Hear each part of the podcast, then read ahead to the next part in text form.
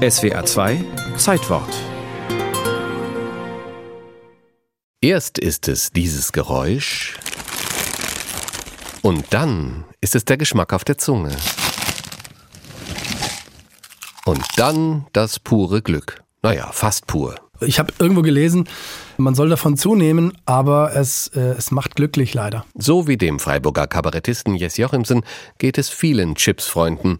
Ein bisschen Reue danach, und ganz viel Genuss während des Genusses. Ich habe es mir gerade ein bisschen abgewöhnt. Ich äh, bin auch so einer, wenn die Tüte auf ist, muss sie leer sein. Dabei kam das knusprige Objekt der Begierde ursprünglich gar nicht in die Tüte, sondern als Beilage auf den Teller, wie man nachlesen kann.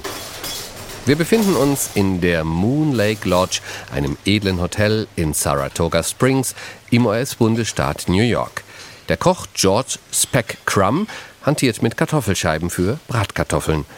Und ob sie nun für seinen Gast Cornelius Vanderbilt, den Millionär, nicht dünn genug sein konnten oder ob einfach ein Scheibchen aus Versehen ins heiße Fett fiel, der 24. August 1853, an dem dies geschah, gilt als Geburtsstunde des Kartoffelchips. Aus einer hauchdünnen Tranche Kartoffel wurde ein krachender Welterfolg, der Deutschland freilich erst nach dem Zweiten Weltkrieg erreichte.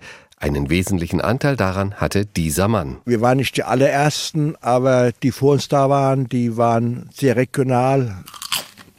Kartoffelchips kannte ja niemand. Carlo von Opel, der Urenkel von Autobauer Adam Opel. Er suchte Anfang der 1960er Jahre neue Wege, um Kartoffeln aus dem eigenen Pfälzer Anbau zu verkaufen.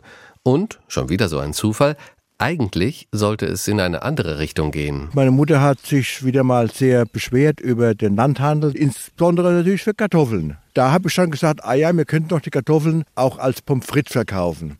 Wir waren bei dem Maschinenhersteller Coleman aus Harrisburg und der sagt uns gleich, nee, macht lieber Kartoffelchips und er hat auch dann die Maschine, die hat uns auch dann erfolgreich verkauft. Und los ging's mit der ersten Chipsproduktion im großen Stil auf deutschem Boden 1962. Markenname Chio, was nichts anderes ist als die Abkürzung der Namen Carlo, Heinz und Irmgard von Opel. Aus einfachen Anfängen wurde ein Riesengeschäft. Jeder Deutsche knabbert pro Jahr ein knappes Kilo der knusprigen Kalorienbomben. Cheese and Onion, Exploding Cheese and Chili, Sour Cream, Salt and Vinegar, unzählig die Geschmacksrichtungen.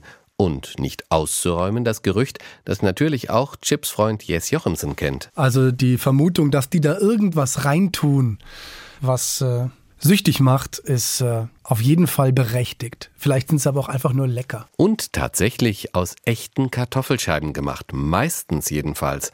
Denn für eine spezielle Spielart wird ein Umweg gewählt. Jene knusprigen Chips, die in erstaunlich gleicher Form übereinander gestapelt in Röhren verkauft werden, bestehen aus Kartoffelflocken, in Form gepresst und dann frittiert. Der Erfinder dieser Darreichungsart war darauf so stolz, dass er in seinem Testament verfügte, ein Teil seiner Asche solle in einer solchen Chipsdose bestattet werden. Und so geschah es in Cincinnati, Ohio, 155 Jahre nach der Erfindung der Kartoffelchips. Aber das ist dann wieder eine ganz andere Geschichte.